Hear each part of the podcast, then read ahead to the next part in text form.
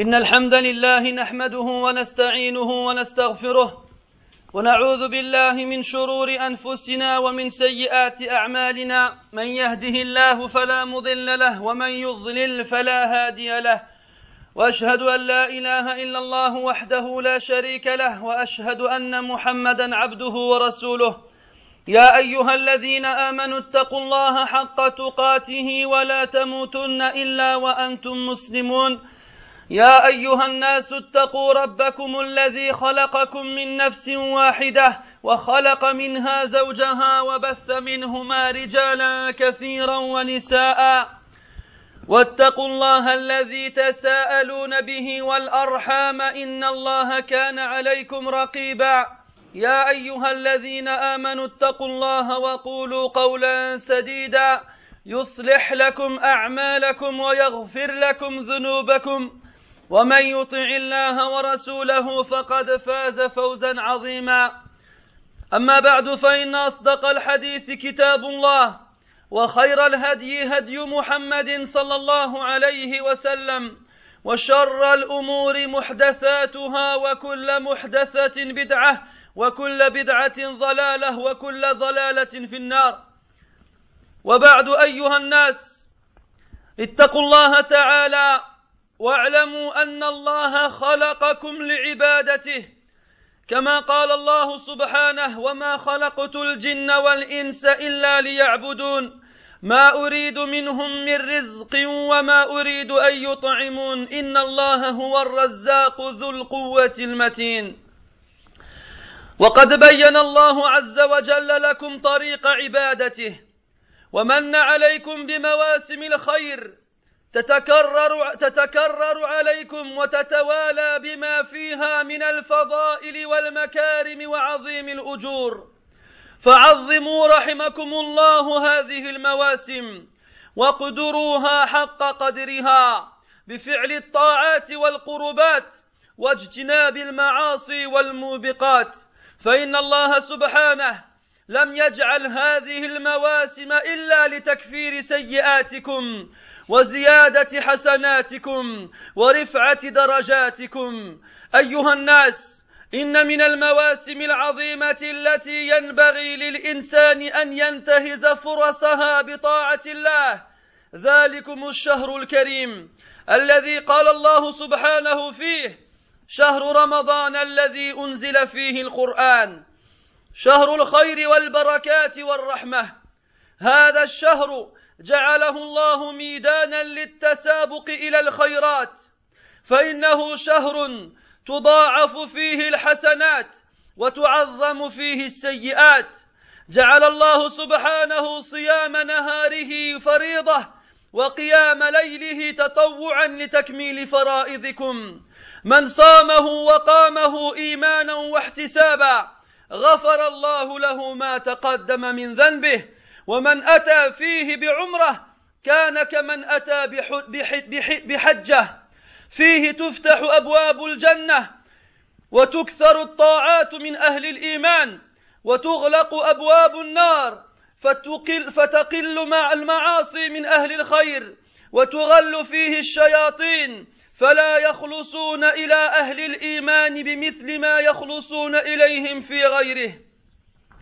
أيها الناس صوموا لرؤية هلال رمضان ولا تقدموا عليه بصوم يوم أو, أو يومين لأن النبي صلى الله عليه وسلم قال لا تقدموا رمضان بصوم يوم أو يومين إلا إذا كان على الإنسان قضاء من رمضان الماضي أو فليقضه أو كان له عادة بصوم فليصمه فإذا كان للإنسان عادة أن يصوم يوم الاثنين وصادف أن يكون قبل رمضان بيوم أو يومين فلا حرج عليه أن يصومه. وكذلك من كان يصوم من الشهر ثلاثة أيام فلم يتيسر له أن يصومها إلا في آخر شعبان فلا حرج عليه في ذلك. ولا تصوموا يوم الشك وهو يوم الثلاثين من شعبان. إذا كان في ليلته ما يمنع رؤية الهلال من غيم أو قطر. ففي صحيح البخاري من حديث عبد الله بن عمر رضي الله عنهما أن النبي صلى الله عليه وسلم قال لا تصوموا حتى تروه فإن غم عليكم فأكملوا العدة ثلاثين. ومن رأى الهلال يقينا فليخبر به ولاة الأمور ولا يكتمه. وإذا أعلن في الإذاعة الفرنسية ثبوت رمضان فصوموا وإذا أعلن فيها ثبوت شوال فأفطروا لأن الإعلان من جهة ولاة الأمور حكم بذلك. جاء أعرابي إلى النبي صلى الله عليه وسلم فأخبره أنه رأى الهلال فقال له النبي صلى الله عليه وسلم أتشهد أن لا إله إلا الله وأن محمدا رسول الله؟ قال نعم. فقال النبي صلى الله عليه وسلم فأذن في الناس يا بلال أن يصوموا غدا وأما ما يحصل في بلدنا هذا وفي غيره لشديد الأسف أن الجهات المسؤولة يحددون بداية رمضان ونهايته بالحساب الفلكي وهذا لا شك أنه مخالف لما جاء به الشرع. لكن ما يحصل من تفريق الأمة في البلد الواحد حيث يصوم هذا ولا يصوم ذاك أعظم شرا. فينبغي أن نتحد ولا نفترق. وهذا لا يعني أن هذه الطريقة شرعية كلا. لكن إذا تعرضنا لشرين أحدهما أعظم من الآخر ولا يمكن لنا دفعه إلا بارتكاب اخفهما دفعناه. والمسؤولية على أعناق هؤلاء الفتانين الذين لا عقل لهم ولا دين ولا حول ولا قوة إلا بالله. هذا ما قرره علماؤنا. رحم الله أمواتهم وحفظ لنا أحياءهم. وصوم رمضان أحد أركان الإسلام فرضه الله على عباده. فمن أنكر فرضيته وقال إني مخير بين الصوم وعدم الصوم فهو كافر مرتد لأنه مكذب لله ورسوله وإجماع المسلمين. قال الله تعالى يا أيها الذين آمنوا كتب عليكم الصيام كما كتب على الذين من قبلكم لعلكم تتقون. فالصوم واجب على كل مسلم. بالغ عاقل قادر مقيم. ذكرا كان أم أنثى. غير الحائض والنفساء. فلا يجب الصوم على كافر. فلو أسلم في أثناء رمضان لم يلزمه قضاء ما مضى. ولو أسلم في أثناء اليوم من, من رمضان أمسك بقية اليوم ولم يلزمه قضاؤه. ولا يجب الصوم على صغير لم يبلغ لكن إن كان لا يشق عليه أمر به ليعتاده. فقد كان الصحابة رضي الله عنهم يصومون أولادهم الصغار حتى إن الصبي ليبكي من الجوع فيعطونه لعبة يتلهى بها إلى الغروب كما جاء في الحديث المتفق عليه من حديث الربيع بنت مسعود رضي الله عنها. ويحصل بلوغ الصغير إن كان ذكرا بواحد من أمور ثلاثة أن يتم له, له خمس عشرة سنة أو تنبت عانته أو ينزل أو أو ينزل منيا بشهوة باحتلام أو غيره. وتزيد الأنثى بأمر رابع وهو الحيض. فمتى حصل للصغير واحد من هذه الأمور فقد بلغ. ولزمته فرائض الله وغيرها من أحكام التكليف إذا كان عاقلا. وهنا نقف لننبهكم على أن بعض الآباء والأمهات لا يسمحون لأولادهم أن يصوموا من غير أن يتأكدوا عن بلوغهم بدعوى أن الصوم أمر شاق على الصغار أو ما أشبه ذلك. وهل يظن أولئك أنهم ألطف من الله مع أن الله سبحانه أرحم بعباده من الوالدة بولدها وهو القائل عز وجل يريد الله بكم اليسر ولا يريد بكم العسر. فعلى الآباء والأمهات أن يتقوا الله في هذه المسؤولية وأن يحثوا بل يأمروا أولادهم بالصيام الواجب إذا بلغوا الحلم. ولا يجب الصوم على من يعجز عن الصيام عجزا دائما كالكبير والمريض مرضا لا يرجى برؤه ولكنه يطعم بدلا عن الصيام عن كل يوم مسكينا بعدد أيام الشهر. لكل مسكين خمس صاع من البر أي ما يساوي تقريبا كيلو ونصف مما يقتاته أهل البلد. وأما المريض بمرض يرجى برؤه فإن كان الصوم لا يشق عليه ولا يضره وجب عليه أن يصوم لأنه لا عذر له. وإن كان الصوم يشق عليه ولا يضره فإنه يفطر ويكره له أن يصوم. وإن كان الصوم يضره فإنه يحرم عليه أن يصوم. ومتى برئ من مرضه قضى ما أفطر. فإن مات قبل برئه فلا شيء عليه. والمرأة الحامل التي يشق عليها الصوم لضعفها أو ثق أو ثقل حملها يجوز لها أن تفطر. ثم تقضي إن تيسر لها القضاء قبل وضع الحمل أو بعده إذا طهرت من النفاس. والمرضع التي يشق عليها الصوم من أجل الرضاع أو ينقص لبنها بالصوم نقصا يخل بتغذية الولد تفطر ثم تقضي في أيام لا مشقة فيها ولا نقص على الولد. وأما المسافر فإن قصد بسفره التحيل على الفطر فالفطر حرام عليه ويجب عليه الصوم حتى في سفره لأن هذا سفر لا تستباح به الرخص. وإن لم يقصد بسفره التحيل على الفطر فهو مخير. إن شاء صام وإن شاء أفطر. وقضى عدد الأيام التي أفطر. والأفضل له فعل الأسهل عليه. فإن تساوى عنده الصوم والفطر فالصوم أفضل. لأنه فعل النبي فعل النبي صلى الله عليه وسلم. ولأنه أسرع في إبراء ذمته. ولأنه أخف من القضاء غالبا.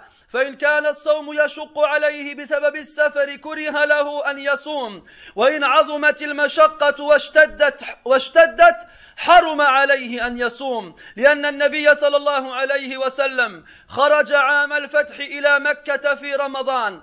فقيل له إن الناس قد شق عليهم الصيام وإنما ينظرون فيما فعلت. فدعا بقدح من ماء بعد العصر فرفعه حتى نظر الناس إليه ثم شرب والناس ينظرون. فقيل له بعد ذلك إن بعض الناس قد صام. فقال صلى الله عليه وسلم أولئك العصاة أولئك العصاة. ولا يجب الصوم على الحائض والنفساء ولا يصح منهما. إلا أن تطهرا قبل الفجر ولو بلحظة فيجب عليهما الصيام ويصح, ويصح منهما وإن لم تغتسلا إلا بعد طلوع الفجر ويلزمهما قضاء ما أفطرتاه من الأيام. وكذلك من أصبح جنبا فإنه يصوم ولو لم يغتسل إلا بعد طلوع الفجر. وإن شاء الله سبحانه نترك ما يتعلق بأحكام الصيام الباقية إلى الجمعة المقبلة. وبالله التوفيق وسبحانك اللهم وبحمدك وأقول ما تسمعون وأستغفر الله.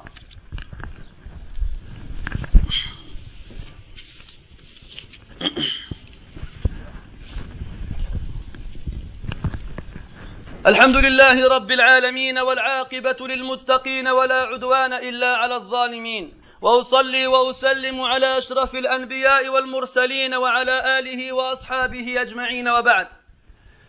Mes frères, craignez Allah subhanahu et sachez qu'Allah nous a créés pour l'adorer. Comme il a été dit dans le Coran, et je ne créé les djinns et les êtres humains que pour qu'ils m'adorent. Et Allah subhanahu nous a montré de quelle façon il fallait l'adorer. Et il nous a fait l'immense grâce de faire que des périodes d'un bien immense se répètent et se suivent, dans lesquelles se trouvent des grâces et des, bontés infinies et des occasions immenses et indénombrables de faire de nombreuses bonnes actions.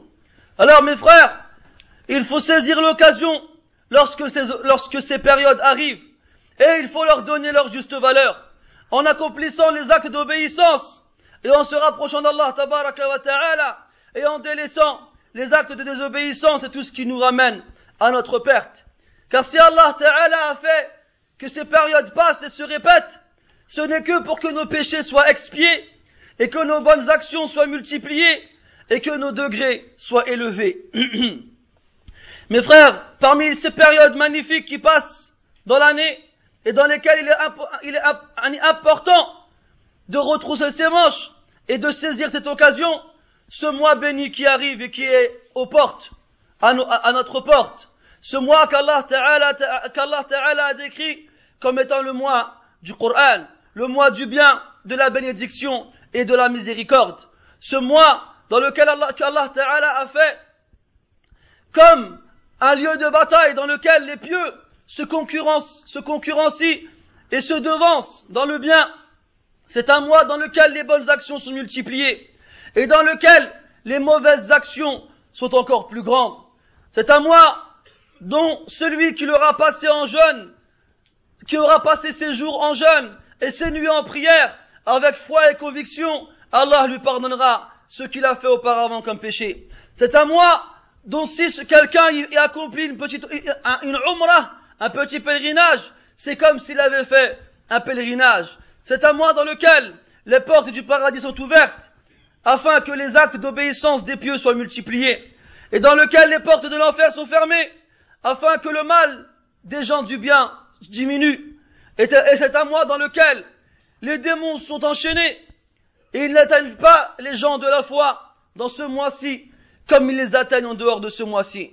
Mes frères, quelques règles juridiques concernant ce mois-ci, et qu'il est important de connaître. Premièrement, qu'il est obligatoire de jeûner le mois du ramadan lorsqu'on voit le croissant de lune et qu'il est interdit de faire précéder le mois du ramadan par le jeûne d'un jour ou de deux jours. Le prophète sallallahu alayhi wa sallam nous a interdit cela. Cependant, si quelqu'un a des jours du mois du ramadan précédent qu'il n'a pas encore rattrapé, alors il peut les rattraper même si c'est un jour ou deux avant le mois du ramadan, du ramadan qui arrive. Aussi, si quelqu'un a l'habitude de jeûner les jeudis et les lundis, et qu'il se trouve que le, jour qui précède le mois du ramadan est un lundi ou un jeudi, alors lui aussi il peut continuer en fonction de son habitude. Il en est de même pour celui qui a l'habitude de jeûner trois jours par mois et qui n'a pas eu l'occasion de jeûner trois jours ce mois-ci, sauf à la fin, à la fin du mois, du mois de Sha'ban, alors lui aussi il n'a pas de mal pour lui à jeûner même un jour ou deux avant le mois de Ramadan. Et il est interdit de jeûner le jour du doute. Hein, comme vous le savez tous, il y a dans un mois lunaire 29 nuits lorsque le, nouveau croissant est visible. S'il n'est pas visible, alors on doit absolument finir 30 jours. Donc ce jour du doute, est le trentième jour du mois de Sha'ban. Donc si on ne peut pas voir dans sa nuit le croissant de lune à cause des, nuages ou bien d'un brouillard, alors nous ne jeûnerons pas. Comme ceci a été rapporté d'après le prophète. Si quelqu'un voit le nouveau croissant, il doit en avertir les responsables et ne doit pas le cacher pour lui. Et si jamais on entend à la radio française chez nous, dans les stations où on nous annonce le début du mois du ramadan, alors nous devons nous conformer à cette annonce et commencer le jeûne. Il en est de même pour l'annonce de la fin du mois de ramadan pour le début du mois de shawwal qui annonce le jour de l'Eid. Nous devons nous conformer à ces informations qui nous sont communiquées dans les chaînes de stations musulmanes ou bien dans les sites internet ou autres. Comme ceci a été rapporté qu'un bédouin est venu voir le prophète sallallahu alayhi wa sallam et l'a informé comme quoi il avait vu le croissant. Le prophète lui a dit, est-ce que tu attestes qu'il n'y a de Dieu digne d'être adoré qu'Allah et que Mohammed est son messager? L'homme a répondu oui. Alors le prophète sallallahu alayhi wa a ordonné à Bilal d'appeler et d'invertir les gens qu'ils doivent jeûner le lendemain. Quant, à ce qui arrive aujourd'hui, depuis quelques années malheureusement, dans ce pays et dans d'autres, que les responsables, entre guillemets, des musulmans se basent sur le calcul astronomique pour déterminer le début du mois du ramadan et la fin, et sa fin, et ceux-ci, ils s'en vantent et nous disent qu'ils ont déterminé le début et la fin du mois du ramadan pour des années, il n'y a aucun doute que cette façon de faire est une façon fausse et caduque et non acceptée par l'islam. Et tous les textes du Coran et de la Sunna qui déterminent, qui nous apprennent à déterminer le début du mois et sa fin, ne font en aucun cas référence au calcul. Cette chose qui existait déjà à l'époque du prophète sallallahu alayhi wa sallam. La loi musulmane a déterminé le début du mois et sa fin par le biais de la vue humaine, de la vision, du fait de voir le croissant de lune dans le ciel et de ne pas calculer en fonction de l'évolution des étoiles ou autre. Mais malheureusement, cette façon de faire provoque un mal encore plus grand, c'est que les gens dans le même pays jeûnent à des jours différents et font l'Eid à des jours différents. Et il n'y a aucun doute sur le fait que la division des musulmans dans des, dans des jours importants comme ceux-ci est pire que ce qu'ils commettent en déterminant le début et la fin du mois par leurs calculs astronomiques. C'est pour cela, mes frères, que les grands savants de l'islam, les contemporains, qu'Allah fasse miséricorde aux morts et qu'il nous protège et préserve nos vivants, ont déterminé que nous devions suivre ces groupes responsables des musulmans dans le pays où nous nous trouvons dans la détermination du début et de la fin du mois du ramadan, pour ne pas créer une division et ce qui serait un mal encore plus grand. Et cette règle-là est importante et doit être reconnue par les musulmans. C'est lorsqu'on est confronté à deux, deux choix dans lesquels il y a un mal et que l'un des deux est plus grand que l'autre et que le seul moyen de repousser le plus grand des deux est d'accomplir le moindre, alors on l'accomplira.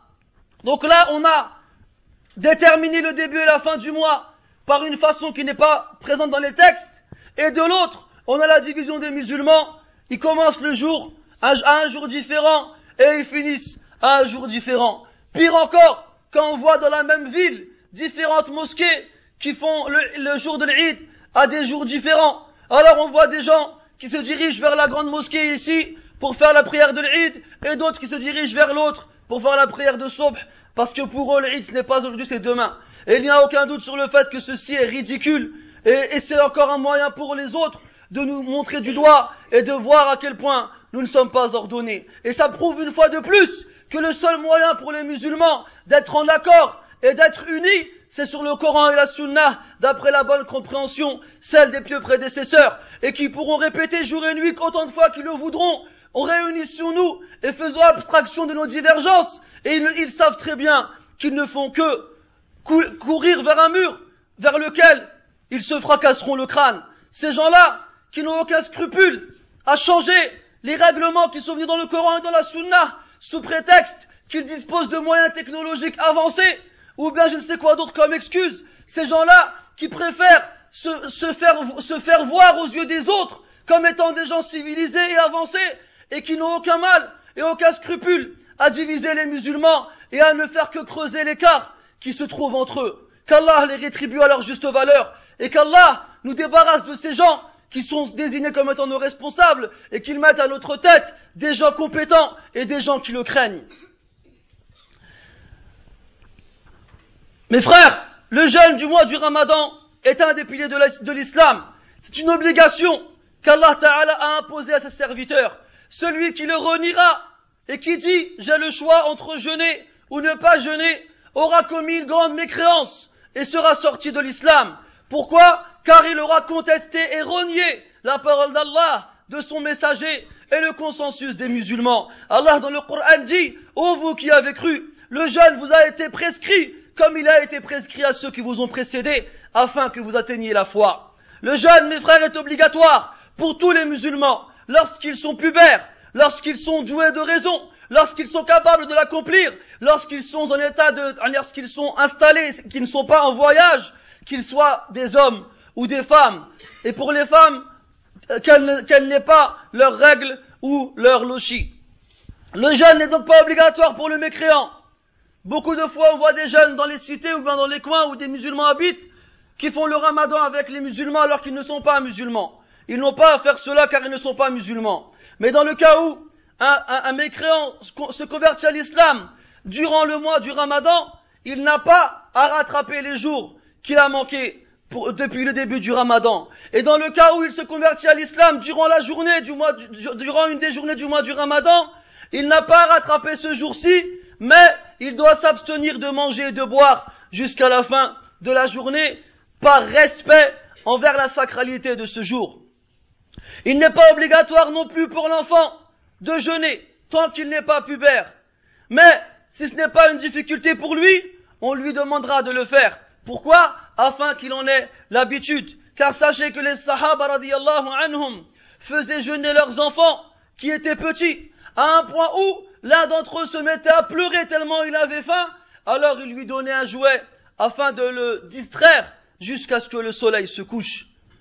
Et ceci a été rapporté dans un hadith authentique. Et comment est-ce qu'on sait qu'un enfant est pubère Lorsque c'est un garçon par l'un des trois points suivants? Soit il a 15 ans, soit il a les poils du pubis qui poussent, ou soit il a, eu une éjaculation, que ce soit de nuit ou autre. Et la fille rajoute à cela un quatrième point, c'est les règles. Donc lorsque il arrive à un enfant, qu'il soit un garçon ou une fille, un de ces points qui vient d'être cité, il devient pubère, donc majeur, donc responsable vis-à-vis d'Allah ta'ala, et il doit donc accomplir les obligations comme le reste des musulmans, lorsque bien sûr il est doué de raison. Et ici nous faisons une remarque à ces parents qui ne permettent pas à leurs enfants de jeûner sans savoir s'ils sont pubères ou non. Ils disent, mes enfants sont trop petits, le ramadan est trop, est trop dur pour eux. Alors que tu vas voir leurs enfants, ils ont 13, 14, 15, voire même plus des fois. Et ils ne se sont même pas renseignés pour voir si ont, ils ont, ils sont pubères ou non. En prétendant que ça ne se fait pas, c'est un manque de pudeur que de demander cela.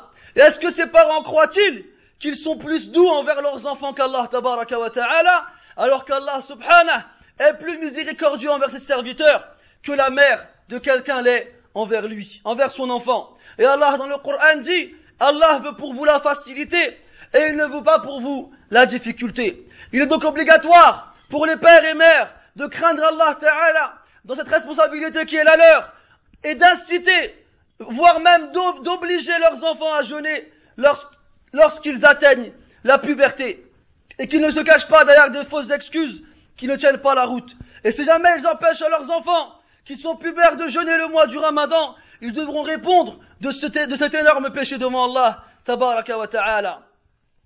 Le jeûne n'est pas obligatoire pour celui qui n'est pas capable de jeûner. Soit ce sera une incapacité continue, comme quelqu'un qui est vieux, ou bien quelqu'un qui est atteint d'une maladie dont il n'espère pas guérir. Alors celui-ci n'a pas à jeûner, mais il doit nourrir pour chaque jour manqué un pauvre, en fonction du nombre de jours qu'il aura manqué. Et, pour, quelle est la quantité qu'il devra donner aux pauvres C'est le, cinquième d'un sa, ce qui est équivalent à un kilo et, demi des denrées alimentaires que la population a l'habitude de consommer. Quant à celui qui est malade d'une maladie dont il espère guérir, il y a plusieurs cas. Si le fait de jeûner ne va pas lui faire du mal, du tort, et ne va pas être une difficulté pour lui malgré sa, malgré sa maladie, alors il lui est obligatoire de jeûner. Et il ne doit pas rompre son jeûne. Quant à celui qui jeûne, qui est malade, et qui éprouve une difficulté à jeûner, mais il sait que ça n'aura pas de mauvaises répercussions sur son état de santé, alors il peut jeûner, il peut jeûner, il, a le droit de rompre le jeûne, et il lui est détestable de jeûner, mais il, mais il le peut s'il le veut. Quant à celui qui sait, en étant malade, que le fait de jeûner va avoir des répercussions sur son état de santé, des répercussions bien entendu mauvaises, il lui est interdit de jeûner. Et lorsqu'il sera guéri, alors il rattrapera les jours dans lesquels il n'a pas jeûné. Si jamais il meurt avant cela, il n'aura aucun péché. Pareil pour la femme qui est enceinte, celle qui craint par le jeûne d'être faible, ou bien à ce que la grossesse se passe mal, elle a le droit de ne pas jeûner. Et elle rattrapera les jours qu'elle a manqués lorsqu'elle le pourra, soit avant d'accoucher, ou soit après lorsqu'elle aura plus ses lochis. Pareil pour la femme qui allait ses enfants. La femme qui allait ses enfants et qui craint qu'en jeûnant, elle n'aura plus de lait, ou bien que ce lait-là sera moins bon que, que lorsqu'elle ne jeûnait pas, alors elle a le droit de rompre le jeûne et d'allaiter son enfant. Et elle aussi rattrapera les jours de jeûne après lorsqu'elle le pourra. Et cette question de fiqh, les savants ont divergé dessus, et Inch'Allah, la, la, la, parole qu'on vous donne est celle qu'on voit étant le plus proche du, bon avis. Concernant le voyageur, si il voyage dans le but d'avoir le droit de ne pas jeûner, qu'il sache qu'il lui est interdit de rompre le jeûne et qu'il lui est obligatoire de jeûner même s'il voyage.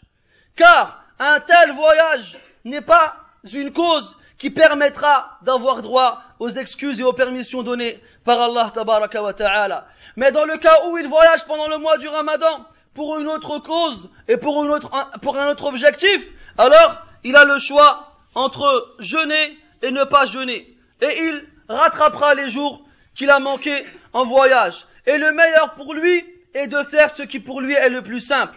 Si il n'y a pas de différence pour lui de jeûner ou de ne pas jeûner, alors pour lui, il est préférable de jeûner. Car le prophète sallallahu alayhi wa sallam a fait cela.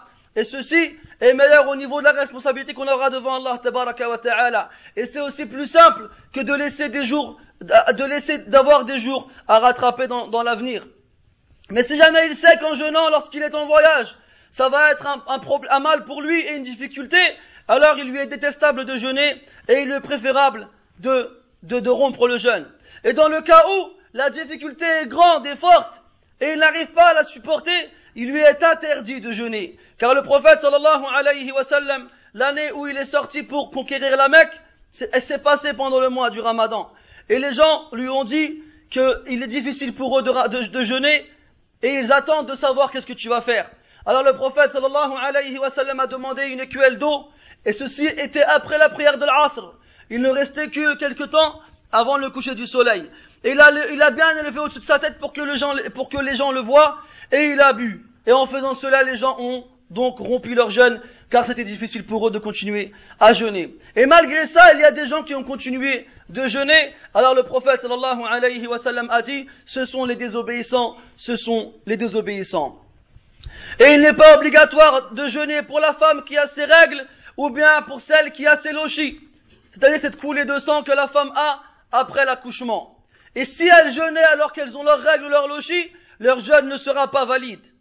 Sauf dans le cas où une femme est pure de ses règles avant Al-Fajr, mais qu'elle ne s'est pas encore lavée. Alors elle, lui est obligatoire de faire le jeûne, même si elle ne s'est pas encore lavée et qu'elle ne se lavera qu'après le, la prière d'Al-Fajr. Donc, elle doit, si elle n'a plus ses règles, ne serait-ce qu'un instant avant la prière d'Al-Fajr, elle doit observer le jeûne de ce jour-ci, même si elle ne s'est pas encore lavée, même si elle se lave seulement après la prière del Fajr. Il en, est, de même pour la personne qui se réveille en janaba, en état d'impureté majeure, et qui ne s'est pas encore lavé, ne qui ne s'est pas encore lavé, même si la prière del Fajr est passée. Il doit observer le jeûne, même s'il se lave seulement après la prière del Fajr. Et il reste d'autres règles importantes à connaître pour celui qui jeûne le mois du Ramadan, que l'on verra ensemble, Inch'Allah, la semaine prochaine. نسأل الله تبارك وتعالى أن يجعلنا من الذين يستمعون القول فيتبعون أحسنه أولئك الذين هداهم الله وأولئك هم أولو الألباب سبحانك اللهم وبحمدك أشهد أن لا إله إلا أنت نستغفرك ونتوب إليك وصلى الله وسلم وبارك على محمد وعلى آله وأصحابه أجمعين وقوموا إلى صلاتكم يرحمكم الله أكبر الله أكبر أشهد أن لا إله إلا الله